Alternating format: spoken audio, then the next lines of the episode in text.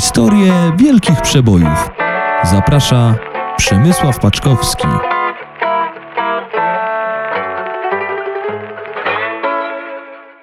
Halo, halo, witamy serdecznie. Przemysław Paczkowski i rozpoczynamy e, kolejny wtorek z redakcją e, muzyczną. A dzisiaj na naszej tapecie e, nasza audycja wspólna, którą już komunikowaliśmy na zapowiedziach, czyli historii wielkich przebojów. Ze mną jest razem Maciek Szewczyk, witajcie wszyscy. Bardzo I, serdecznie. I dzisiaj porozmawiamy sobie o zespole, który już pewnie niektórzy mogli zauważyć, o czym będziemy rozmawiali, czyli o zespole Fleetwood Mac, czyli supergrupie e, rockowej, która, no można powiedzieć, że to, co ją charakteryzuje, to no masa, masa, e, jeżeli chodzi o zmiany i, i myślę, że też to słychać w muzyce.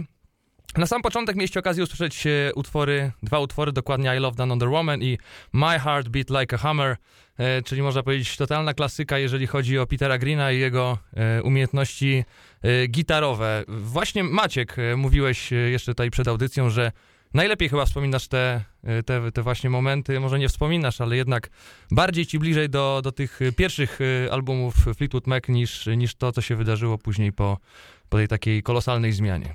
Ja w ogóle żałuję, że nie, nie urodziłem się w tamtych czasach, kiedy mieliśmy do czynienia z taką falą dobrej muzyki rockowej, bluesowej, wysyp y, zespołów, e, wielkiej fali mm, rocka brytyjskiego czy też amerykańskiego. W tamtym czasie raczkowały e, wszystkie wielkie, znane, mm, poniekąd działające też i do dzisiaj zespoły e, wielkoformatowe, które grały wielkie koncerty przed y, publicznością całego świata. Jednym z tych zespołów jest właśnie Fleetwood Mac. Mm, skład początkowy, który mm, no właśnie, może porozmawiamy o tym, jak Jasne. to się wszystko zaczęło, tak? Czyli, yy, czyli można powiedzieć taka geneza powstania tego zespołu, chociaż yy, ja czytając, robiąc research, yy, natknąłem się na, na jakby różne wersje, bo jednak z jednej strony w, w jakby tych ojców założycieli było, było czterech, jednak tak e, w pierwszej fazie był inny basista, e, ponieważ, e, no może jeszcze się bardziej cofnijmy, bo, bo myślę, że warto wspomnieć tutaj o grupie Blues Breakers, w której właśnie grał m.in. Jeremy Spencer i Peter Green razem z Johnem Mayalem i właśnie to jest ten moment, kiedy, kiedy pierwsze jakby te ścieżki późniejszych twórców Fleetwood Mac się, się jakby przecinają. E, czyli The Blues Breakers, John, John Mayall, który grał właśnie z tym, z tym zespołem. I właśnie, co się wtedy dzieje? Tam także spotykają Mika Fleetwooda yy, jako, jako perkusistę. No i właśnie, w, w pierwszej tej fazie yy, basistą, który, który zaczyna z nimi, yy, no właśnie, później, później jest ta zmiana, czyli na samym początku, kiedy powstaje Fleetwood Mac, jest to zaczerpnięte oczywiście od nazwiska Mika Fleetwooda oraz właśnie...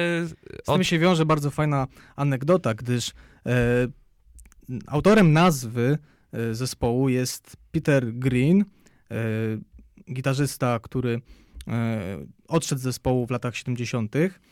Mm, sama nazwa została zaczerpnięta właśnie od nazwiska Fleetwooda. Co prawda, miało to miejsce jeszcze przed dołączeniem Fleetwooda do zespołu. I była to w pewnego rodzaju zachęta dla samego Fleetwooda yy, ze chyba, strony właśnie Petera Greena. Chyba mówisz właśnie o Johnie McVie. E, chyba mi się wydaje, że to jest właśnie historia związana z Johnem McVie. Wiesz co, jest tak, pewnie że... kilka wersji. Ja natknąłem się właśnie, właśnie na tą chodzi. wersję, właśnie że e, Peter Green przy, podczas e, formułowania składu, podczas zakładania całego zespołu tworzył właśnie nazwę z tak naprawdę ze zbitek, jakby połączenie nazwiska nazwisk, właśnie, tak. nazwisk. I skupił się właśnie między innymi właśnie na Fleetwoodzie, który mhm. E, przed dołączeniem tak naprawdę jeszcze nie był, nie będąc oficjalnym e, członkiem zespołu, e, tak naprawdę jego no, nazwisko już widniało, więc jakby wszystko czekało tak, tak naprawdę na niego, na go, jakby gotowe, gotowy produkt, tylko i wyłącznie jakby Fleetwood musiał tak naprawdę no, pofatygować się na pierwszą próbę i, i No właśnie, dlatego, dlatego to są trochę takie legendy, tak, że... Tak, nigdy nie wiemy jak tak, tak naprawdę jakby Bo ja jak, słyszałem jak właśnie było. o historii, że Fleetwood już, już był od samego początku i wzięli jako pierwszego basistę Boba Browninga, mhm. który z nimi grał na samym początku e, i nazwali zespół Fleetwood Mac, czyli od Mika Fleetwooda i Johna McVie, czyli Fleetwood Mac, tak. stworzyli tą nazwę i właśnie na początku e, John McVie nie chciał odchodzić od Johna Mayala, ponieważ jakby no to gwarantowało stałą pensję, jakby pewne koncerty i tak dalej, u boku Johna Mayala, który no wtedy był, no można powiedzieć, taką ikoną bluesa w tamtych czasach. Dodajmy, że na, jakby dzięki Johnowi Mayalowi e, wylansował się poniekąd też inny znany e, gitarzysta brytyjski. Brian Jones. E, właśnie nie, Eric A, Clapton. I Eric Clapton też. I Brian Johnson, e, Jones oczywiście. Tak, z, czyli współzałożyciel Rolling Stonesów. Rolling Stonesów. Tak. To też jest w ogóle niesamowita historia, jeżeli chodzi o Briana Jonesa. Może kiedyś, jak będziemy robili o The Rolling Stones, to, to sobie o tym wspomnimy. No ale właśnie, tak jak sami słyszycie, są różne te, te wersje, dlatego bardzo często jacyś dokumentaliści próbowali to weryfikować u, u samych e, jakby e, samych artystów, aczkolwiek wiadomo, ten zespół tak się zmieniał, że bardzo ciężko było weryfikować e, same, same treści. Tak, w tamtych A... czasach w ogóle było tak, że mm, te składy nie były tak naprawdę mm, stabilne, często ewoluowały, zespoły się tworzyły, inne rozpadały, następowała, następowała roszada, wymiany pomiędzy różnymi zespołami E, także to wszystko było tak naprawdę mm, bardzo niestabilne. E, te składy tak naprawdę mm, no, było dużo zapożyczeń z jednego zespołu do drugiego zespołu. Mhm. E, można przedstawiać wiele takich, takich właśnie historii związanych z takimi roszadami. jakby skład Fleetwood Mac dopiero tak na przestrzeni, na, pod, pod koniec lat 60., ten pierwszy skład ta pierwsza jakby, mm, ten pierwszy epizod, ta pierwsza formacja mhm. E, ustabilizowała się właśnie wtedy. Mm, czyli wymieńmy może tak, czyli zaczynamy Mick Fleetwood, tak jest, e, Peter, Peter Green, Green. E, oczywiście basista, czyli e, Bob Browning i Jeremy Spencer. Tak to jest ten pierwszy skład, te, te, cztery osoby, które grały w, e, i zaczynały Fleetwood Mac. I właśnie między innymi mieliście okazję tutaj usłyszeć e, z ich debiutanckiej płyty dwa pierwsze utwory. Y, jeszcze troszeczkę tego bluesa będzie na samym początku, bo, bo pamiętajmy, że te zmiany były częste, aczkolwiek ten, ta, pierwsza, ta pierwsza faza tego zespołu trwała dość, y, dość długo, jak no, powiedzmy na, na, na cały zespół, tak, no to są 3-4 e, lata, tak, no bo jednak tutaj łączymy 70, to jest odejście Petera Greena, 71 e, Jeremiego Spencera, także to już jakby ta, ten rdzeń, połowa tego, tego rdzenia się rozpadła po czterech latach. Ale właśnie, y, chcielibyśmy teraz, żeby troszeczkę jeszcze wprowadzić ten nastrój tego początkowego Fleetwood Mac, y, żebyśmy sobie jeszcze posłuchali y, niektórych utworów, bo to jest, myślę, bardzo ważne w kontekście do tego, o czym będziemy rozmawiali w późniejszych wejściach, tak?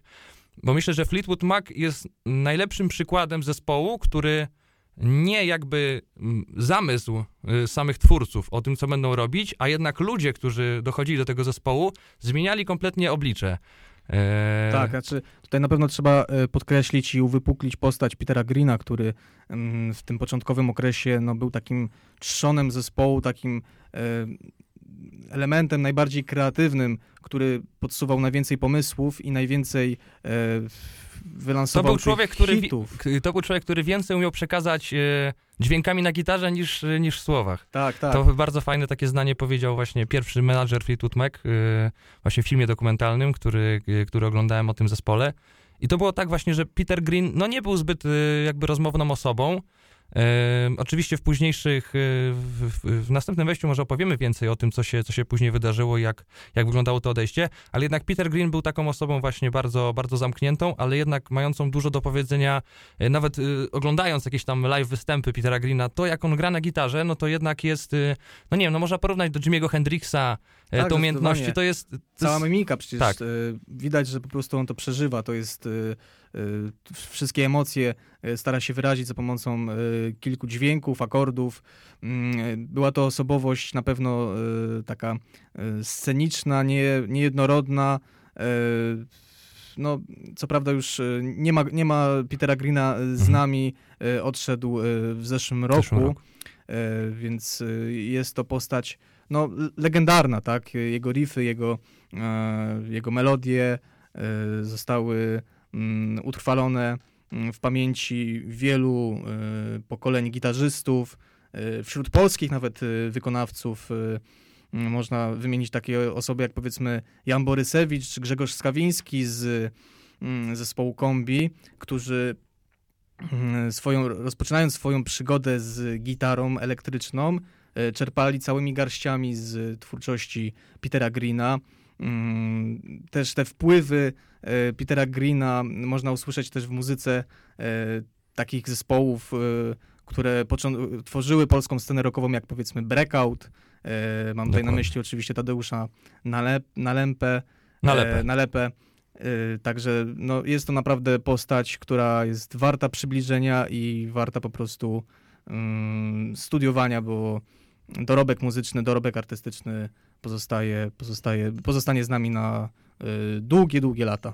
Właśnie tak, dlatego myślę, że warto jeszcze sobie, y, jak, jak, jak, mówiliśmy, jak ja mówiłem w zasadzie, że Peter Green więcej wyrażał e, muzyką e, niż słowami, to może posłuchajmy sobie e, następnych trzech utworów, które no, pokazują dużą umiejętności, jeżeli chodzi o o ten instrument, gitarę i samego Petera Greena. I co sobie posłuchamy, Maćku? Będzie to Albatros, czyli to będzie akurat wersja, utwór instrumentalny, w którym mamy do czynienia z popisami umiejętności twórczych, kreatywnością Petera Greena, jeżeli chodzi o kompozycje mm, gitarowe. Natomiast utworem numer dwa będzie Oh Well, który składa się z dwóch części. Pierwsza jest y, wokalno-instrumentalna, natomiast druga jest w pełni instrumentalna. Także zapraszamy Was serdecznie do wysłuchania tych pozycji.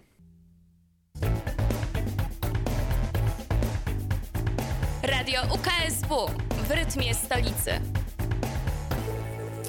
Witamy Was po przerwie. Y, zapomniałem wspomnieć jeszcze o jednym utworze, mianowicie Black Magic Woman który być może kojarzycie z twórczości takich artystów jak chociażby Carlos Santana, który spopularyzował ten utwór. E, natomiast e, jak, jak widzicie, oryginał jest, pochodzi właśnie z dyskografii e, Fleetwood Mac. Przemku, jak twoje Słucham. wrażenia po przesłuchaniu tych, no właśnie, tych propozycji? Black Magic Woman, jak pierwszy raz tworzyliśmy tą playlistę, to od razu skojarzyło mi się, że że jednak nie słyszałem tego w wykonaniu właśnie Fleetwood Mac. Bardzo dużo takich utworów z tych pierwszych właśnie płyt y, Fleetwood Mac y, są takie bardzo właśnie, wiadomo, że tutaj przoduje blues. I i, I, bardzo często słychać nawet właśnie tą taką, mm, jak to się mówi, inspirację na przykład właśnie czy Johnem Mayalem, między innymi właśnie, gdzie, gdzie grali w, w zespole Blues Breakers, ale właśnie też y, dużo jest takich utworów, gdzie później ktoś się zainspirował Peterem Greenem i właśnie i tymi pierwszymi płytami Fleetwood Mac, przez to, że one nie były za bardzo popularne. Wtedy jakiś artysta brał sobie te utwory i, y, i, i, i powiedzmy je w jakiś sposób interpretował i, i wypuszczał jako, y, jako cover. Dlatego, dlatego właśnie to, to pamiętam. Jeżeli chodzi o Albatros i Oh Well, Oh Well oczywiście kojarzyłem bardzo popularny riff, jeżeli chodzi o, o, Zachęcamy was w ogóle do wysłuchania drugiej części, bo też jest naprawdę piorunująca, robi potężne wrażenie. Jeżeli spodobała wam się oczywiście pierwsza część, to druga jest nieco inna, jest jakby zwalniamy tempo, następują takie bardziej melancholijne, nostalgiczne nuty, e, natomiast... No końcówka taka, końcówka można powiedzieć. Jest, tak, tutaj mamy też jakiś flecik do, do tego, jakby nie, nie mhm. same gitarki, bo to jest oczywiście wersja już czysto instrumentalna, bez żadnego wokalu. E, ale no Dlatego właśnie, warto. żeby pokazać, pokazać właśnie to, jak, jak Peter Green grał. Tak, nie chcemy e... też was, wam wszystkie jakby zdradzać, no bo wiadomo, no to e, też e, chcielibyśmy, jeżeli oczywiście was za, e, zainspirować. zainteresuje, to żebyście poszli troszkę dalej e, z tym. No i właśnie, Peter Green. myślę, że warto przybliżyć jego postać, jeżeli chodzi już o, o życie takie prywatne i bardziej to, w jaki sposób żył. Powiedziałem w poprzednim wejściu, że to nie była osoba zbyt rozmowna, to była osoba, która właśnie bardziej ukazywała jakby swoje emocje przez, przez instrument, czyli przez gitarę.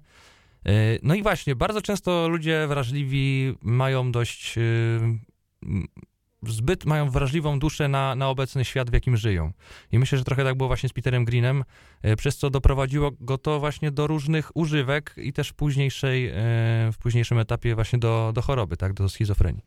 To było też oczywiście jednym z kluczowych powodów, dla których drogi Petera Greena i Fleetwood Mac rozeszły się. Y, artysta mm, niestety pogrążył się w swojej chorobie y, psychicznej dosyć mocno. Mm, no, nie, nie, nie pomogły mu w tym narkotyki, które zażywał, czyli między innymi LSD, najbardziej chyba popularna substancja mhm. lat 60., przełom lat 60., 70. No, która była związana oczywiście z ruchem hipisowskim, który powstawał wtedy, tak? Tak, tak. No, zespół jest ściśle związany, przynajmniej ten początkowy okres, ale późniejszy zresztą też. Oni się jakby z tych swoich korzeni mm, no, nie wyparli się tego, tego swojego dorobku wcześniejszego, więc jakby ta mm, stylistyka zespołu, takiego nazwijmy to hipisowskiego, dalej była podtrzymywana. Mhm. Natomiast e, wracając jeszcze do samej postaci mm, Petera Greena, e, no, była to e, postać nietuzinkowa. Mm, z pewnością był introwertykiem, skoro właśnie mógł wyrażać się, mógł wyrażać się swoją swoją osobowość za Oczywiście też jakby muzyki. sława też wpłynęła na to, że, że Peter Green nie dość, że jest osobą e, jakby introwertyczną, to do tego jeszcze przychodzi sława, czyli duża ilość ludzi, którzy chcą porozmawiać, a on tego nie chce. Tak. Ale też źli ludzie mogą oczywiście przyjść, wtedy pojawić się na naszej drodze, którzy mogą e, w jakiś sposób jakby no, nakłonić nas do złego, tak? Czyli powiedzmy mhm. właśnie wplątać nas w różnego rodzaju problemy, e, czy to z używkami, czy to właśnie e, z alkoholem, czy też jakaś droga przestępcza, bo były też takie oczywiście historie, na przykład związane z ruchem Mansona, które, mhm. no wiadomo jak się skończyło. Oczywiście. Tak więc, e, no jest to oczywiście problem sławy, problem szeroko pojętego występowania na estradzie jest dla artystów szalenie uciążliwy, gdyż mm, no, mamy oczywiście do czynienia z tremą, mamy do czynienia oczywiście z silnymi emocjami przed koncertem, jak i po koncercie. Człowiek, e, artysta często nie może znaleźć miejsca dla siebie, nie może się e, po tym wszystkim tak naprawdę e, wrócić do normalnego funkcjonowania, ponieważ to kosztuje go taki nakład energii oraz tyle potrzebuje do tego siły, że po zakończonym występie tak naprawdę no, czuje się jakby nie przespał y, kilku nocy pod rząd. Także stres, mm, różnego rodzaju mm, problemy z tremą, mm, to powoduje właśnie, że wielu artystów ucieka w różnego rodzaju wspomagaczy właśnie. Przynajmniej tak było w latach, y, w których tworzył innymi właśnie Peter Green. Tak, właśnie tak było z Peterem Greenem. Nie tylko z nim, jak się dowiemy w, w następnych częściach naszej audycji. Y, no i tak, no i przychodzi lato 1970 roku. Peter Green y, oznajmia, że już no, nie radzi sobie z tym wszystkim, odchodzi z Fleetwood Mac. I co ciekawe, nagrywa taki na, na pożegnanie album solowy The End of the Game, gdzie wylewa swoje wszystkie żale i złości na temat tego, co, co myśli o tym, jak, jak przyszła do niego sława, jak... E, myślę, że też troszeczkę mu już było tak duszno e, w tej ekipie gdzie gdzieś zaczynają się pieniądze, wiadomo, to jest standardowa przyśpiewka, zaczynają się pieniądze, to zaczynają się e, ludzie, którzy chcą po ci powiedzieć, jak masz żyć. I myślę, że Peter Green też z tym miał ogromny problem. E, zaczynał jako solista i chciał skończyć jako solista.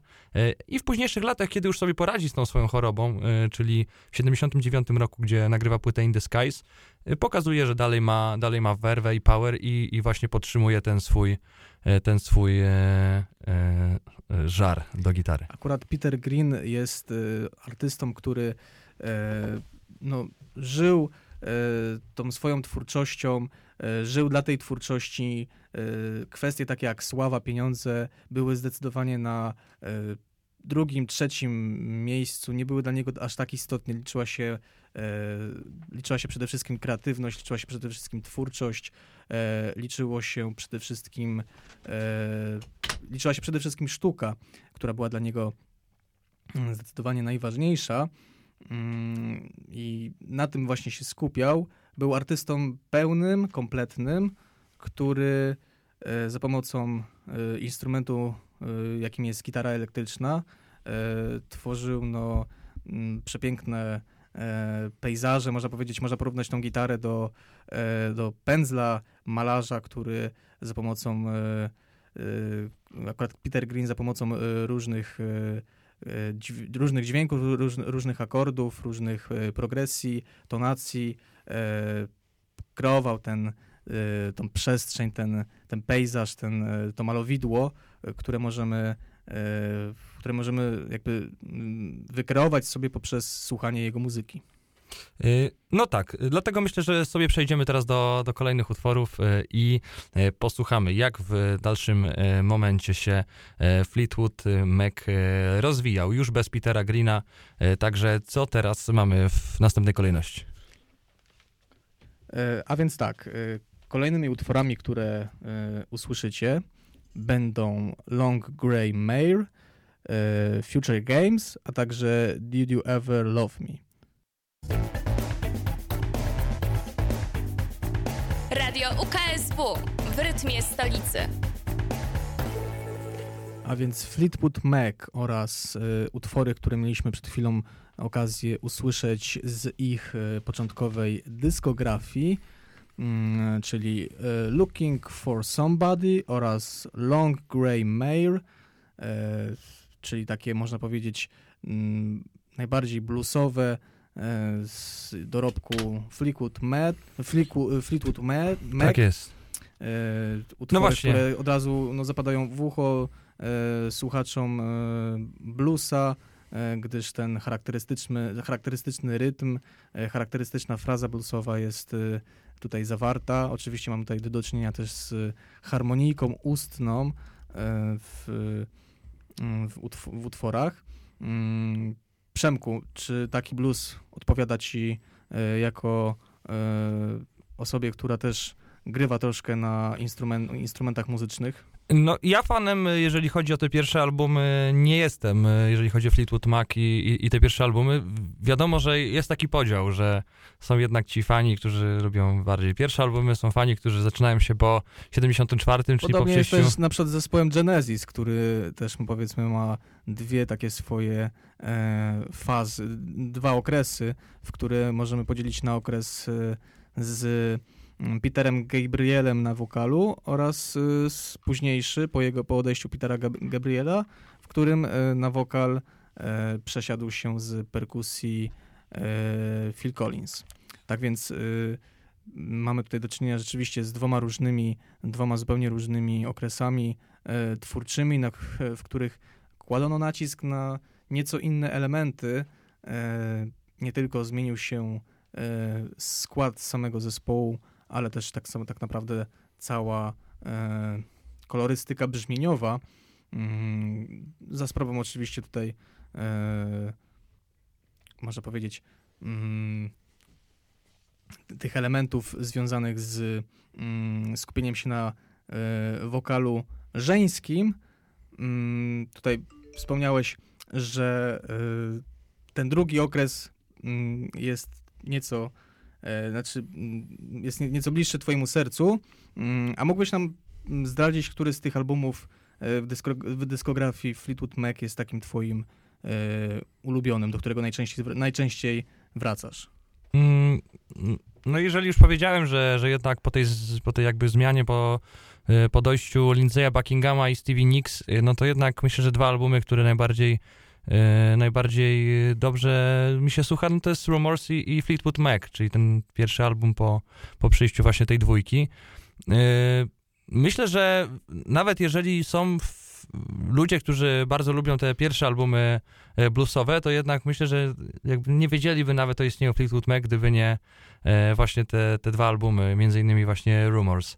I, I dzisiaj jest tak, że, że, że, że ten jakby obraz bluesowy fajnie nam kontrastuje na całą historię, bo jednak jeżeli sobie położymy na, na szale dzisiaj historię Fleetwood Mac, no to jednak to dopiero nam wspaniale dopełnia tą historię i dlatego jest ona taka fascynująca, bo przez tyle przemian, nie tylko osobowych, ale też y, właśnie muzycznych, ile przechodzi Fleetwood Mac, no to jednak to, że oni dotrwali E, tyle lat e, pod jedną nazwą, no to jednak jest, jednak jest fascynujące. Ja dam, zadam ci jedno ciekawe pytanie, czy miałeś tak kiedyś, że twój kumpel wyszedł z domu i już nigdy nie wrócił? Wiesz co, niestety nie miałem, znaczy niestety, może w sumie bardziej na szczęście, tak. bo to byłoby troszkę, e, znaczy to było troszkę, to byłoby bardzo niepokojące, no, gdyby e, powiedzmy mojemu e, znajomemu e, spotkała się taka, e, znaczy spotkała go taka historia, jaka mhm. miała miejsce w przypadku jednego z członków e, Fleetwood Mac. No właśnie, to... bo mówimy o Jeremym Spencerze, czyli jednym z gitarzystów Tuf, e, Fleetwood Mac, e, który właśnie podczas trasy koncertowej e, wyszedł z hotelu i nigdy nie wrócił. Co, Mało co... tego, jeszcze znalazł się w gronie pewnej sekty religijnej. Dokładnie. która to właśnie zaciągnęła go pod swoje O nazwie Dzieci Boga. Skrzydła. Tak, tak, to była sekta religijna, w której Spencer e, niefortunnie się znalazł. Znaczy, niefortunnie to też nie do końca wiadomo, ponieważ yy, kiedy, przecież... kiedy, kiedy menedżer mhm. przyjechał do Jeremiego pod, pod właśnie siedzibę tej sekty, błagając usilnie, żeby porozmawiać z Jeremim, czy on tak naprawdę jest tam z własnej woli w tym miejscu, po trzech godzinach e, tak naprawdę dyskusji z, z jakimiś tam ludźmi e, z, z, tej sekty, no okazało się, że Jeremy wyszedł i powiedział, słuchaj stary, no czuję się tutaj jak u siebie w domu, to jest najlepsze miejsce. Wtedy menedżer powiedział, okay, Jeremy, no to, no, to, no, to, no to zostań. Skoro ci jest tak dobrze. Ta, skoro jest ci dobrze, przekażemy rodzicom, że jesteś tak. tutaj, wszystko jest stało w porządku i będziemy szukać nowego Nie będziemy zgłaszać na policję twojego zaginienia, tak, tak. Właśnie. I y, bardzo to jest fajne przejście, ponieważ y, po Jeremy Spencerze y, jest moment, w którym potrzebują nowego gitarzysty, ale też po odejściu Petera Greena, do tego jeszcze Jeremy Spencer, który także wspierał wokalnie Petera Greena, okazało się, że nie mają ani gitarzysty, ani wokalisty. No i wtedy okazuje się wielki problem i w pewnym momencie, już nawet nie pamiętam dokładnie, czy to był Mick Fleetwood, bardzo możliwe, że to był on, miał swojego znajomego z Francji, Boba Welcha. E, który w Paryżu grał na gitarze, zadzwonił do Boba i powiedział, słuchaj stary, szukamy wokalisty i gitarzysty, możesz przyjechać? Bob powiedział, nie ma problemu, spakował walizki i powiedział, tylko zapłaccie mi za, za bilet lotniczy. Tak się stało, zapłacimy za bilet lotniczy, przyleciał do, e, przyleciał do, e, do Mika, no i okazało się, że, że współpraca udaje się bardzo dobrze i Bob e, Welch e, został gitarzystą i wokalistą e, Fleetwood Mac. Tak się właśnie zaczęła kolejna przemiana, gdzie można powiedzieć, no to jest przemiana kolosalna, no bo jednak odejście no, dwóch gitarzystów, czyli ten wspierający i ten główny, czyli Peter Green oraz wspierający Jeremy Spencer oraz można powiedzieć wokalistów, no to jest jednak ogromna zmiana, to jest, to jest rdzeń. No to tak jakbyś, nie wiem, Puwakowi yy, powiedzmy, nie wiem, związał ręce nagle i wrzucił go do wody, w sensie, no, pływak bez, powiedzmy, no, znaczy popłynie, powiedzmy, yy, posługując się, powiedzmy, no tak jak oni, samych, coś tam płynęli. Samy, ale... Samych, tak, samych nóg, ale będzie to nie, niezwykle utrudnione i rzeczywiście, no, ten trzon został tutaj mm, niezwykle naruszony. E, dwie kluczowe postacie zespołu, nagle opuściły szeregi. Problem zaistniał. E, grupa sobie z tym doskonale no, poradziła. E, odbiło się troszkę to na mm, stylistyce e, zespołu. Tak, bo to jest teraz ten moment, kiedy przechodzimy już troszeczkę w ten taki soft rock, już idziemy troszeczkę w takie kierunki popowe. Tak, I... nieco bardziej łagodnie, nieco tak. bardziej już zmierzające w kierunku takiego troszkę mainstreamu, który w tamtym okresie się też zaczyna e, No bo Welch jakby pochodzi, e, e, znaczy wywiódł się muzycznie właśnie z Europy, więc no tam już te początki, jeżeli chodzi o Wielką Brytanię na przykład, czy, czy Niemcy, gdzie bardzo dużo koncertowali Beatlesi właśnie w latach 60., to tam bardzo dużo oczywiście kraje Beneluxu, no to jednak bardzo mocno zainspirowały, myślę, Boba do tego, żeby właśnie zagrać coś takiego bardziej akordowo sympatyczniejszego, takiego bardziej bardziej Coś lżejszego. Beach Boysów na przykład. Dokładnie, tak, dokładnie właśnie tak. Beatlesów, Beach mhm. Boysów, czyli takich e, wielkich kamieni milowych, e, jeżeli chodzi o muzykę taką popularną, muzykę mm, nieco bardziej już taką właśnie mainstreamową, taką, która, którą mm, są w stanie zaakceptować szersze e, grupy społeczne, mm, więc e, zdecydowanie w późniejszych krążkach zespołu można usłyszeć takie właśnie e, takie właśnie e, brakuje mi słowa, podobieństwa do zespołów typu właśnie Beach Boys. Też słuchając dyskografii Fleetwood Mac z okresu właśnie po roku tam 75 mam, mhm. odczuwam taką, takie podobieństwo do zespołu Mamas and Papas, tak, który, tak, wygrał, który wylansował ten słynny przebój Californian Dreamin'. Mhm. E, I jakoś tak mi właśnie te e, utwory... No i też jakby, no jeżeli chodzi znaczy, o, jest... o klimat bardzo tak, podobny. bo to w tak? sumie też jest, no, co prawda Fleetwood Mac, no to jest zespół amerykańsko-brytyjski, czyli tutaj mamy mhm. jakby taki miszmasz nieco kulturowy, ten... Etniczny. Amery... tak, etniczny, ten amerykański, mm, prawda, mm, amerykański okres lat 60., czyli te dzieci kwiatów, ta ruchy hipisowskie. Ruchy hipisowskie w, latach, w Wielkiej Brytanii oczywiście też istniejące. Natomiast no, w Wielkiej Brytanii, no to później oczywiście lata 70., no to już jest końcówka tak naprawdę mm, lat 70., no to już wkraczamy w erę punku, tak, który się tam wtedy mhm. kreował. Mm, natomiast zostając tutaj przy samym Fleetwood Mac, no to mamy jakby no, dwa zupełnie różne zespoły, które działają tak naprawdę pod jednym szyldem, można by powiedzieć, z okresów właśnie początku lat 60. i później lat 70., e, co też jest takie właśnie symboliczne, że wydali e, dwa albumy o takim samym, można powiedzieć, o tej, o tej samej e, nazwie, tak mhm. tak samo zatytułowane. Co prawda ten pierwszy, czyli ten Fleetwood Mac z okresu Petera Greena, ci miłośnicy nazywają Peter Green's Fleetwood Mac. Czyli właśnie można to, to, to jest właśnie tak, ten punkt, który... ery, ery Petera Greena tak, i, i to jest właśnie ten kluczowy punkt, który jakby rozróżnia, e, który może od razu pomóc nam w rozróżnieniu e, jednego albumu od drugiego. Nawet nie, nie musimy go tutaj prze, jakby przesłuchać, ale sama kwestia jakby po prostu zobaczymy na skład e, twórców, którzy nagrywali jeden krążek i drugi krążek. W jednym mamy Petera Greena, w drugim już go nie mamy. Jakby już tak z, z, biorąc klamrą historię Petera Greena i, i tutaj Jeremiego Spencera, choć bardziej ta ciekawostka dotyczy Petera Greena, to czytałem gdzieś, że w czasach, kiedy Clapton grał właśnie w Blues Breakers z Johnem Mayallem, na ścianie y, z, w metrze metra, londyńskiego tak metra y, było Clapton is God. Po tym, kiedy Clapton odszedł, a dołączył Peter Green, było God is Green. Także Bóg jest, jak się okazuje, zielony, e, ale nie zielony w tym sensie, że po prostu e, w takim, można powiedzieć, takim potocznym, że jakby nic mhm. nie wie, tylko że po prostu tym Bogiem jest właśnie mm, Peter Green, Peter, Peter Green i jego e, nie, niekończące się pomysły E, gitarowe. E, słuchajcie, 52 minuty prawie już e, za nami tej audycji i myślę, że to jest też taki fajny moment, ponieważ połowa audycji za nami, to więc też przechodzimy, myślę, już taką symboliczną teraz zmianę, jeżeli chodzi właśnie o dołączenie Boba Welcha do, do Fleetwood Mac i y, utwór, jaki właśnie teraz y, chcielibyśmy wam zaprezentować, czyli Future Games, myślę, że bardzo fajnie oddaje tą zmianę. Jest, jest właśnie taki lekki, taki właśnie Odprężający. Odprężający, taki mówiący o, o czymś takim.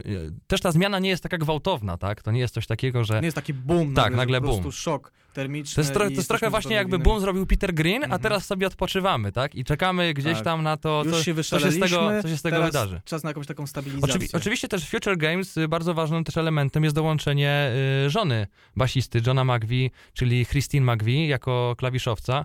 Y, więc to też bardzo dużo tutaj daje tych elementów klawiszowych, słyszymy w, w tym utworze.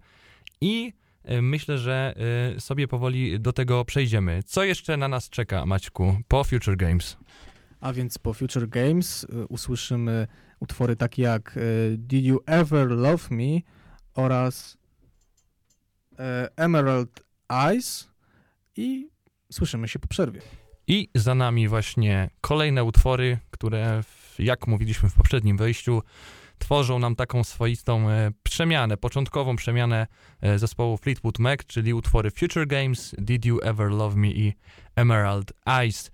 E, Future Games, właśnie jak mówiliśmy, taki letni, fajny, przyjemny utwór, e, w żaden sposób e, nie angażujący jakoś tak bardzo emocjonalnie. Did You Ever Love Me? Elementy takie można powiedzieć tropikalne trochę. I Emerald Eyes, czyli można powiedzieć kolejny taki mm, atmosferyczny taki utwór, można powiedzieć, działający na jakieś takie sensualne, sensualne nasze elementy psychiki. E, no i właśnie, przechodzimy sobie dalej, bo skończyliśmy na 71 roku, czyli na tym dołączeniu Boba Welcha do, e, do zespołu. No i mamy kolejne, kolejne postacie, które dochodzą do, do naszej ekipy Fleetwood. Niekoniecznie zapisują się w ciekawy sposób. Mowa tutaj o Bobie Westonie, który stworzył, można powiedzieć, sytuację, która bardzo mocno oddziaływała na przyszłość. E, mówię tutaj o e, skomplikowanej dość relacji Boba Westona i Christine McVie, e, czyli ówczesnej żony basisty Fleetwood Mac, czyli Johna McVie. No właśnie, okazało się, że Bob Weston, ówczesny dołączający do tego zespołu gitarzysta i śpiewający chórki, No, spodobała, spodobał, e, e, spodobała. No, już teraz. Spodobali się sobie tak, artyści. Spodobali się. E, tutaj mm, można powiedzieć, że właśnie, kolega właśnie, z zespołu... Bo ja się zastanawiałem, kto się tak. spodobał, nie? No w sumie tak ciężko mówię, Ona jemu, tak. czy, czy on jej? No, wydaje mi się, że chyba obydwoje coś do ciebie, do siebie czuli.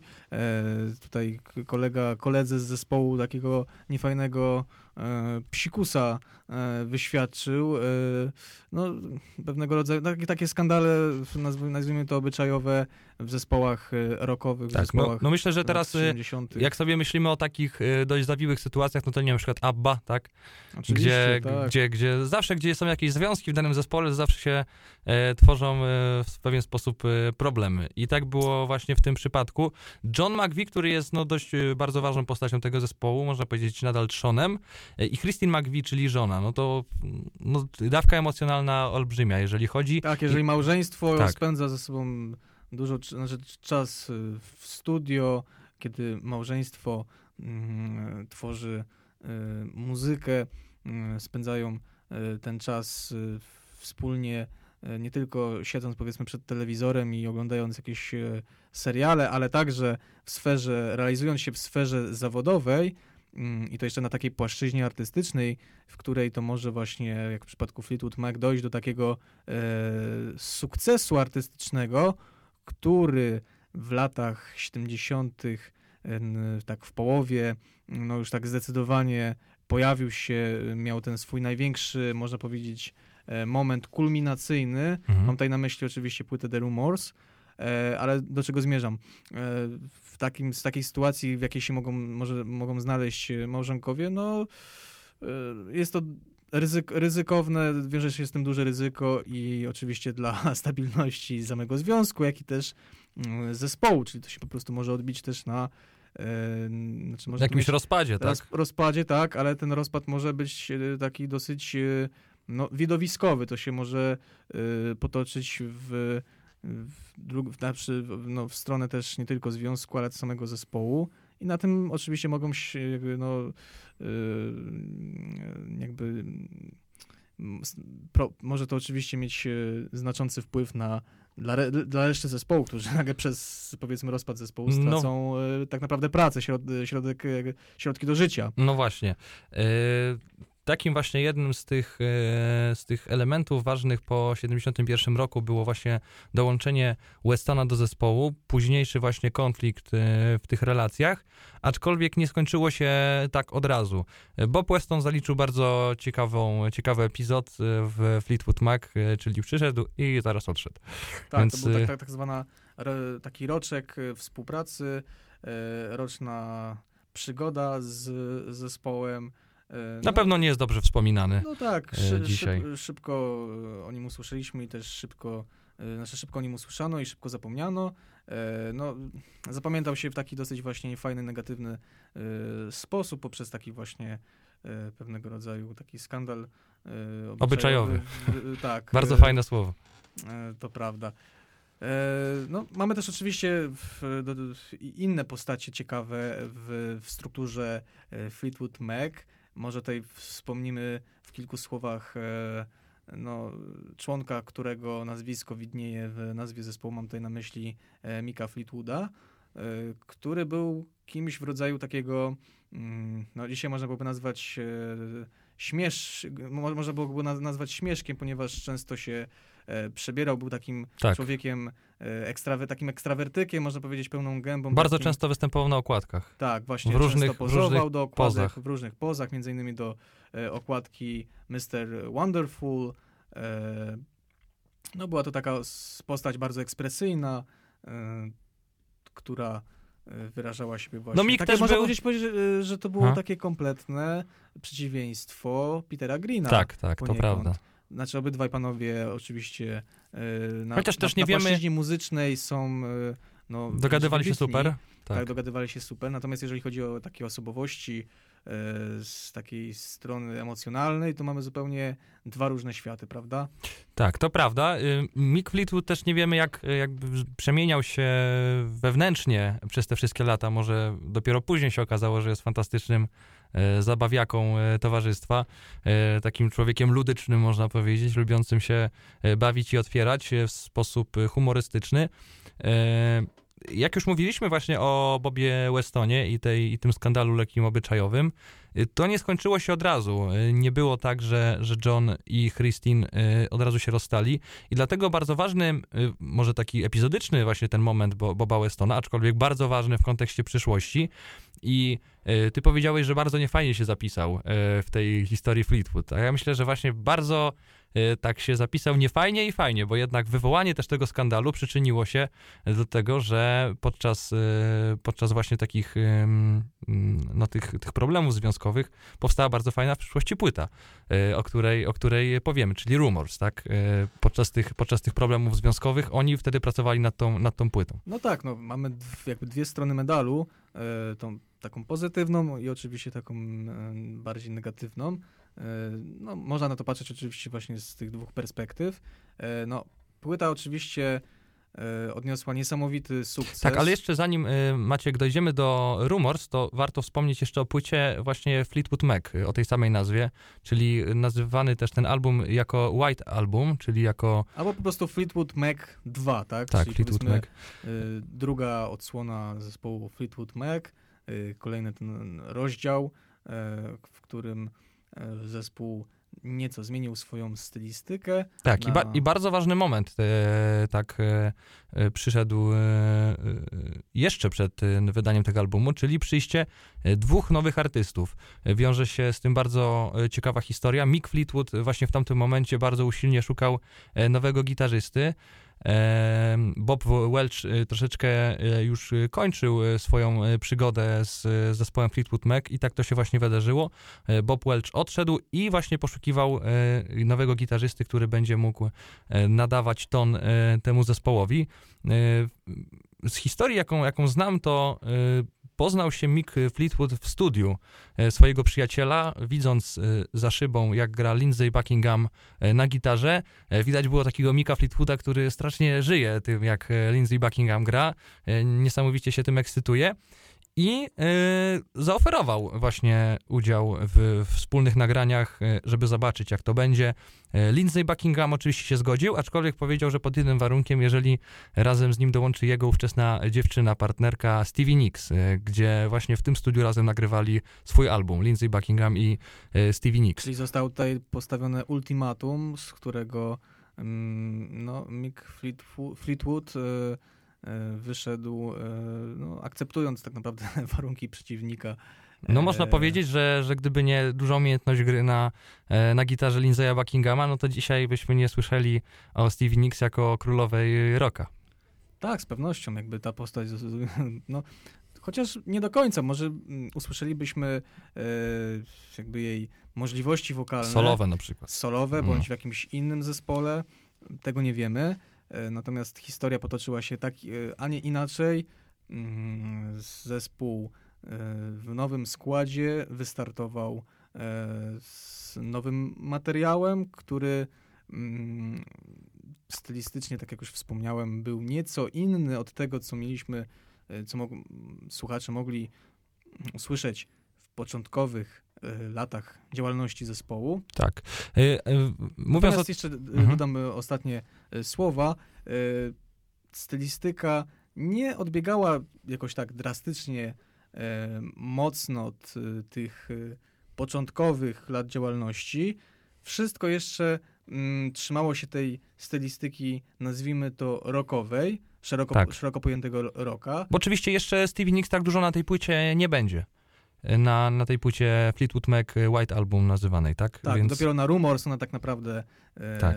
Właśnie dlatego Mick, Mick Fleetwood jeszcze już, już kończąc, ponieważ czas nas goni, a chcemy jeszcze e, przejść sobie do tych, e, do tych najważniejszych albumów. E, właśnie Mick Fleetwood miał duży problem z tym, e, przyłączając Stevie Nicks do swojego zespołu, ponieważ mówi, no już jest, już jest Christine, tak? Mamy już ten żeński wokal, e, także no, no, to się może gryźć, tak? Mo mogą być w przyszłości też problemy, tak? Dziewczyny mogą zacząć się kłócić, która jest tą frontmenką, jeżeli chodzi o, o ten zespół. Ale jak wiemy, jak wiemy, w przyszłości się to Fleetwood Macowi mm, wyszło to na dobre.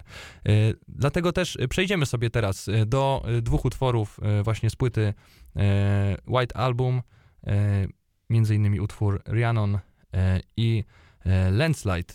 Za chwilkę będziemy mieli okazję posłuchać, a potem porozmawiamy sobie dalej o kolejnych albumach Fleetwood Mac, między innymi właśnie o albumie Rumors.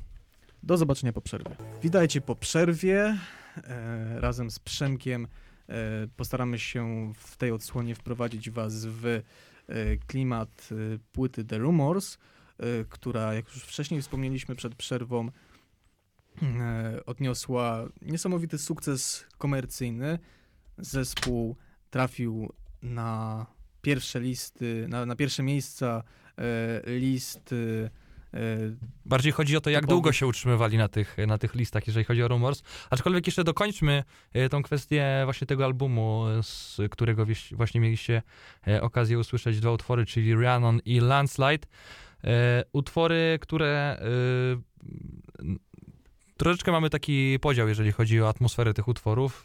E, mamy jakąś balladę, tak? Mamy e, też e, utwór, który w pewien sposób pokazuje już tą, ten kierunek, w, w, w, którym będą, w którym będą dążyć. Rhiannon to jest utwór, który napisał właśnie Stevie Nicks, czyli taki pierwszy akcent po dołączeniu do zespołu. E, drugi, otwór, drugi utwór e, także e, od Stevie. Właśnie pokazując te utwory chciałem, chciałem właśnie zaprezentować w jaki sposób się, można powiedzieć, zameldowała w, w zespole Stevie i jak bardzo pozostawiła Christine i, i myślę, że takie te pierwsze uprzedzenia Mika Fleetwooda w tyle. E, jeżeli chodzi o jej osobę, o jej personę i, i, i właśnie o jej umiejętności i talent.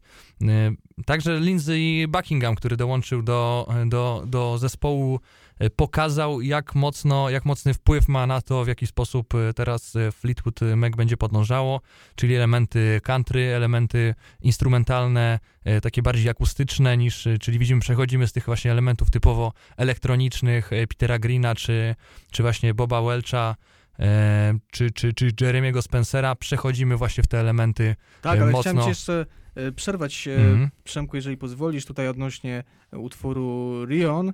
E, warto wspomnieć taką ciekawostkę, iż wokalistka Stevie Nicks zafascy była zafascynowana do tego stopnia mitologią celtycką, że mm. no, dała temu wyraz, wyraz. artystyczny, tworząc tą, tę kompozycję.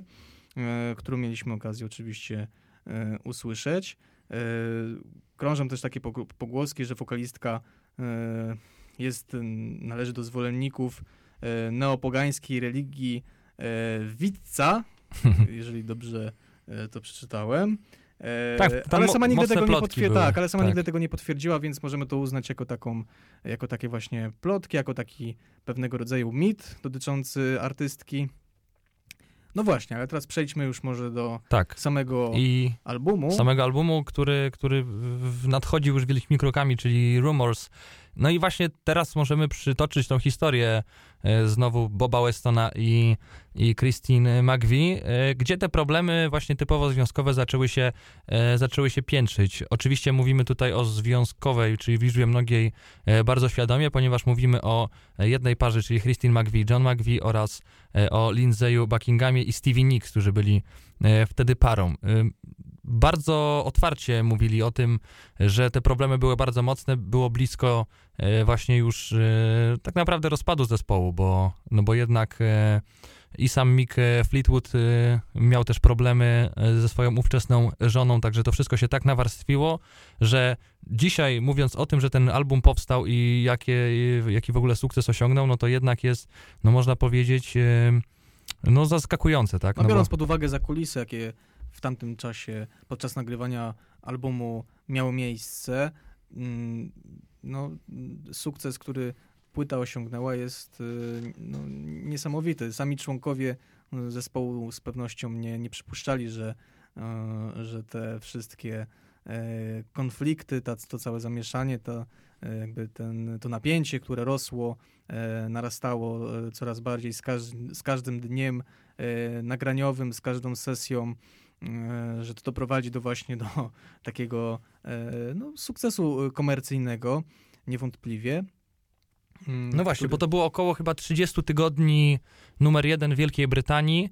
E, nie pamiętam, e, jaki był taki podział, czy w Wielkiej Brytanii byli dłużej niż w Stanach, czy w Stanach e, Wielkiej, niż w Wielkiej Brytanii, aczkolwiek no nie ma co ukrywać, że był Wydaje to... Wydaje mi się z tego, co pamiętam, że największy, najdłużej na listach przebojów Fleetwood Mac z albumem The Rumors utrzymywali, utrzymywali się właśnie w e, Stanach Zjednoczonych. W Stanach Zjednoczonych. Bardzo to jest możliwe, e, ze względu też na to, że też przeważali już artyści jednak ze strony tej amerykańskiej. Tak, o ile dobrze pamiętam. Tak, tak. Zespół był zdominowany przez, przez reprezentantów amerykańskiego narodu. Właśnie. No myślę, że przytaczając takie, takie utwory jak Dreams, Don't Stop, The Chain, E, no to myślę, że każdy od razu będzie wiedział o co chodzi. E, między innymi utwory przed nami, jakie, jakie są, także myślę, że większość powinna kojarzyć. E, no i właśnie, jak to wyglądało, jeżeli chodzi o podział pisania tych utworów, bo to jest też bardzo ciekawe. Jeżeli chodzi o sam utwór The Chain, to bardzo ciekawą historię słyszałem, że to jest piosenka stworzona z czterech różnych piosenek napisanych przez innych artystów Fleetwood Mac, czyli nawet w zapisie E, kto jest twórcą tej piosenki, jest Stevie Nicks, Christy McVie, Lindsey Buckingham, John McVie i Mick Fleetwood. Czyli tak jest tak naprawdę to... cały zespół. Tak, i historia jest taka, że e, każda osoba wyjęła jakąś piosenkę, e, którą gdzieś tam na kolanie napisała i razem usiedli i stworzyli z tego The Chain, nawet nazywając to w sposób taki metaforyczny. E, więc to też pokaz pokazuje, y, jak ten zespół był podzielony w sposób taki, jak mówiliśmy na początku, jeżeli chodzi o te sprawy związkowe, a jak bardzo połączony w kwestii muzyki. Że tak, jednak na kwe kwestie takie powiedzmy związane prywatne. z prywatnością, y, to były kwestie związane z prywatnością, to była zupełnie jakby inna para kaloszy, natomiast y, kwestie takie czysto artystyczne, czysto mm, nazwijmy to zawodowe, no, świetnie, świetnie to, ta współpraca na tym polu, y, ta współpraca świetnie się y, utrzymywała, świetnie tutaj zespół potrafił się ze sobą zjednać oraz no, mogli oczywiście tą swoją kreatywność tutaj na szerokie pole tak naprawdę wystawić. E, I jakby ta kwestia, mm, tutaj mamy kwestię prywatności, e, która no, doprowadziła prawie do rozpadu zespołu, natomiast e, kiedy trzeba było po prostu usiąść, wziąć się do pracy i zapomnieć po prostu o całej tej kwestii związanej z mm, takimi emocjami prywatnymi, no i też oczywiście... sobie potrafił doskonale z tym poradzić, tak, i, i wyjść z tego po prostu obronną I też do tego wszystkiego też odnosi się oczywiście tytuł tego albumu, czyli Rumors, czyli plotki, e, które pojawiały się w, no, w niesamowitej ilości na temat e, tego wszystkiego, co się dzieje e, z samym zespołem. Między innymi takie plotki, że Christine McVie miała według niektórych magazynów leżeć w szpitalu z poważną chorobą. Nix i Buckingham zostali uznani za rodziców córki Fleetwooda, także no, zaczęła się taka typowa mm, koła, koło fortuny, typowe koło fortuny, jeżeli chodzi o informacje, e, byli wtedy u szczytu popularności, e, także wykorzystali to w bardzo fajny sposób. Jeszcze jedną rzeczą, na temat której, ponieważ zbliżamy się do samego końca, a jeszcze przed nami jedna niesamowita płyta tego zespołu, to warto wspomnieć o tym, w jaki sposób te utwory się od siebie różnią w zależności od artysty.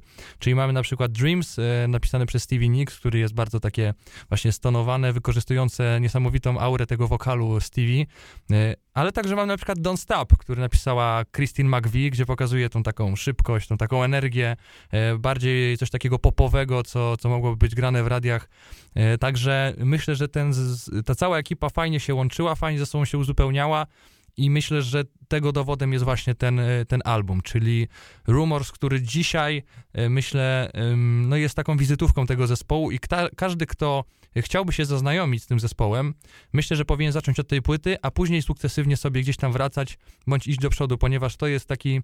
Yy, Oczywiście, tak jak mówiliśmy, te zespoły tak naprawdę się różniły od siebie, jeżeli chodzi o te um, elementy składu osobowego, aczkolwiek to jest właśnie ta taka myślę, wszystko to w pigułce, tak? Jeżeli chodzi o te wszystkie historie i te wszystkie elementy y, tego Fleetwood Mac y, po Peterze Greenie. To znaczy, wiesz, ja bym może nie, nie szedł tym y, torem, y, że y, ten pierwszy epizod należy traktować tylko i wyłącznie jako taką ciekawostkę, powiedzmy dla ewentualnych już zaznajomionych y, słuchaczy z tą twórczością późniejszą. Oczywiście The, Rumors uważam za y, bardzo dobry album i, i być może no, jest, w tym, y, jest w tym racja, że należałoby akurat od tego zacząć, gdyż no, fanów y, muzyki takiej no, wręcz czysto już bluesowej nie jest tak dużo jak w przypadku muzyki Znaczy chodzi mi po prostu o to, że, że mi się wydaje, że dużo osób, które dzisiaj są fanami tego bluesowego epizodu... Jeżeli złapią bakcyla, to e, być może te następne, Dokładnie. te poprzednie, wcześniejsze Właśnie e, dokonania również Bo raczej, raczej wątpię, im... że, że do dzisiaj istnieją y, fani, którzy słyszeli bluesowy etap Fleetwood Mac, powiedzmy w, w, tych czasach, tak? No, na pewno żyją, aczkolwiek y, większość ludzi, którzy dzisiaj na przykład kłócą się, Peter Green, y, no nie, Lindsey Buckingham, tak? No to jednak jest ten szczyt popularności, kiedy dowiedzieli się, że o, posłuchałem Rumors. Sprawdzę, co było mówisz, wcześniej. jakiś konflikt pokoleniowy mógłby tutaj się jakiś wydać na przykład. Na pewno, no myślę, że, no myślę, że 70, 70, 70 rok, czyli kiedy skończył e, Peter Green, e, a tak naprawdę to były końcówka lat 60., czyli 68, a 77, kiedy e, wyszło Rumors, no to jednak jest prawie 10 lat różnicy. No, no to dzisiaj nawet patrząc na, nie wiem, jakbyś spojrzał na kogoś, kto jest 10 lat młodszy, no to jednak jest ta różnica. No to, tak, to, to oczywiście się nie, e, nie, da nie da się ukryć, że e, różnica będzie e, mm, widoczna. Natomiast no, trzeba też tutaj po prostu jakby rozgraniczyć pewne, pewne sprawy, mianowicie no, osoby, które na przykład bardziej są ukierunkowane w, w stronę muzyki takiej nieco mm, nazwijmy to, mocniejszej, takiej y, bardziej instrumentalnej, z takim pazurem, z zacięciem, zarówno y, takim po stronie y, jakichś mm, warstw melodycznych płynących z mm, głośnika wzmacniacza gitarowego, czy to z mikrofonu wokalisty śpiewającego frontmana. W przypadku takich y, y, osób, które preferują właśnie taką drapieżność, y, preferowałbym właśnie tą, znaczy na pewno się dobrze, bardzo dobrze odnajdą w początkowej twórczości e, Fleetwooda, natomiast e, no okej, okay, jestem w stanie tutaj e, pójść na kompromis, że w przypadku osób, że, że po prostu późniejsza twórczość Fleetwooda jest bardziej uniwersalna, jest taka bardziej, można powiedzieć, e, międzypokoleniowa. Widzimy, może. że nawet w naszej rozmowie widać te, widać te różnice, dlatego to jest właśnie bardzo fajne. E, no Ale jest taki punkt wspólny, taki punkt zaczepienia, w którym tutaj się e, możemy, możemy spotkać. spotkać tak. tak. Niestety Maćku, czas nas goni, więc e, musimy iść e, w stronę e, kolejnego albumu, a teraz przesłuchamy sobie dwa utwory z płyty Rumors, a będą nimi Maćku, może przytoczysz. Tak więc y, utwory, które za chwilę usłyszymy, to The Chain, wspominany przez y, Przemka, y, oraz Go Your Own Way, czyli radiowy y, hit, który można usłyszeć y, w wielu y, komercyjnych stacjach radiowych. Zapraszamy. Radio UKSW w rytmie stolicy. Witamy Was w ostatniej odsłonie e, audycji pod tytułem Historia Wielkich Przebojów. E, na tapecie mamy dzisiaj zespół Fleetwood Mac, e, który to zespół jest zespołem niejednorodnym, wybitnym, wybitnym nietuzinkowym. Y, tak, za nami tak dwa utwory The Chain i Go Your Own Way, y, utwory y, z płyty y, Rumors, czyli takim największym, największy pik, jeżeli chodzi o popularność, jeżeli chodzi o, o pieniądze i jeżeli też chodzi, myślę, o właśnie, tak jak się spieraliśmy, można to powiedzieć tak lekko, przed tymi dwoma utworami na temat od czego zacząć, no to jednak Rumors doszliśmy do takiej, że jednak taką wizytówką e, Fleetwood Mac tak, e, może się, być. możemy tutaj e, stanąć jakby na takim kompromisie, że ten, konkretnie ten krążek z dyskografii zespołu jest takim powiedzmy najbardziej reprezentatywnym. Najbardziej reprezentatywnym i takim momentem, od którego fajnie jest rozpocząć przygodę z zespołem i oczywiście fajnie jest później sięgnąć po e, pozostałe krążki zespołu, do czego oczywiście e, zachęcamy wszystkich. E, właśnie, a przed nami kolejny album, który można powiedzieć po tych kilku próbach nieudanych, żeby przytrzymać powiedzmy ten poziom, no bo jednak kolejny album po, po Rumors, czyli Task, no jednak był dość takim rozczarowaniem ze względu, ze strony krytyków. Wiesz co, wydaje mi się, że ta bańka była dosyć mocno nadmuchana, jak to często bywa przy takich właśnie e, sukcesach. E, Myślę, że to jest taki podobny, podobny syndrom jak, e, jak The Beach Boysów, gdzie E, zrobili właśnie e, Pet Sounds i wtedy e, Brian Wilson nagle usiadł w swoim studiu odurzony, odurzony różnymi specyfikami, no i stworzył coś takiego, gdzie ludzie wytworzyli się złapali za głowę, no jakieś no, dźwięki, też... jakieś dźwięki, nie wiem, pociągów, grania na, na flecie, do tego jakieś dzwonki z rowerów, no to jednak było takie dość, no zbyt E, zbyt takie no wymyślne jak, jak na tamte czasy i myślę, że z Taskiem było dość, dość podobnie. Podobnie też było na przykład z Metaliką po Black Albumie, e, kiedy ten szczyt popularności no, osiągnął to swoje apogeum. E, zespół był no, tak naprawdę wszędzie widoczny. Na wszystkich pierwszych stronach gazet widniała Metallica. Oczywiście krytyka mm, no, oczekiwała razem z fanami na następne posunięcie zespołu, na kolejny krążek, który no, okazał się dosyć sporym y, rozczarowaniem, spo, dosyć sporym E, zaskoczeniem, e, ale to już jest akurat temat może na inną audycję. Tak jest. warto tutaj wspomnieć, wa e, warto tutaj wspomnieć, że no jednak różnica czasowa, jaka była między Tango in the Night a Rumors, no to jest 10 lat, no to jest to jednak kawał czasu, czyli jednak szukanie tej jakiejś takiej swojej Przemiany tożsamości. polityczne oczywiście miały miejsce. Kawał historii. Kawał historii oczywiście, w muzyce też. Przemiany kulturowe, tak. Tak, czas nie stoi w miejscu, wszystko płynie. No i tak myślę, więc... że to bardzo dobrze słychać w tym albumie. Takie już można powiedzieć bardzo gdzie tam e, powiedzmy w poprzednich elementach słychać było te jednak próbę jakiegoś wtrącenia, czegoś bardziej ambitniejszego, tak. gitarowego, no to jednak tutaj widzimy już takie y, utwory typowo takie bardzo popowe, klawiszowe, już słychać te właśnie e, elektroniczne jakieś pierwsze brzmienia, tak, e, w tych utworach, także ta... No, próbowali iść z prądem, tak? Próbowali, z prądem, oczywiście. Lata 80., no to też, też też był nacechowane, były nacechowane odpowiednimi jakimiś klimatami muzycznymi.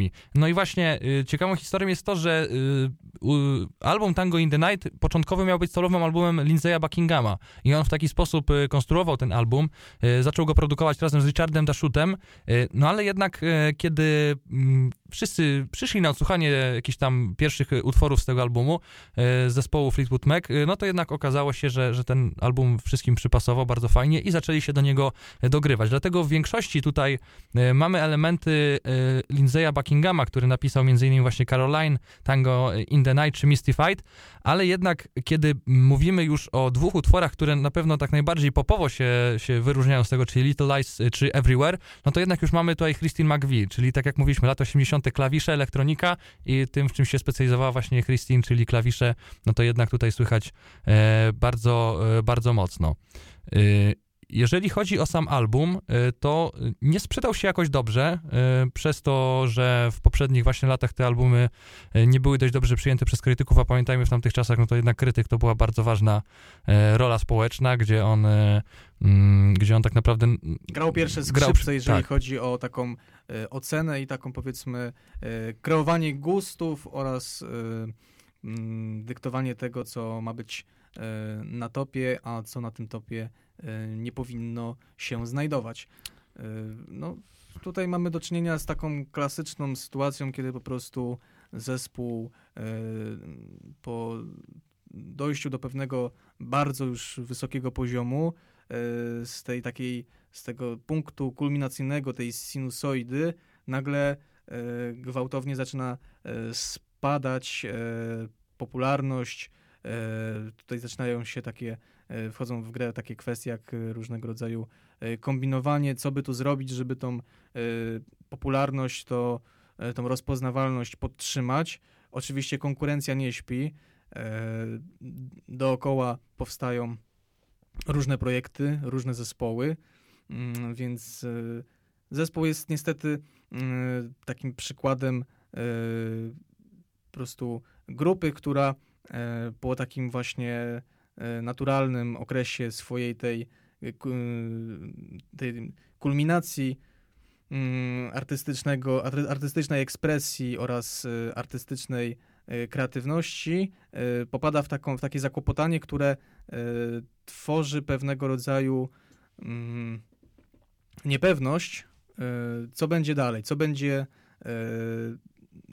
za powiedzmy rok, za dwa, czy, czy to się utrzyma, czy y, wydamy kolejny album, czy będą przy, chcieli przychodzić na nasze koncerty y, fani, czy ile, ilu, ilu tych fanów y, tak naprawdę zostanie, ile nowych osób będziemy w stanie przyciągnąć do siebie. Mm, to jest właśnie to, z czym borykają się zespoły z takim stażem jak Fleetwood Mac w tamtym okresie.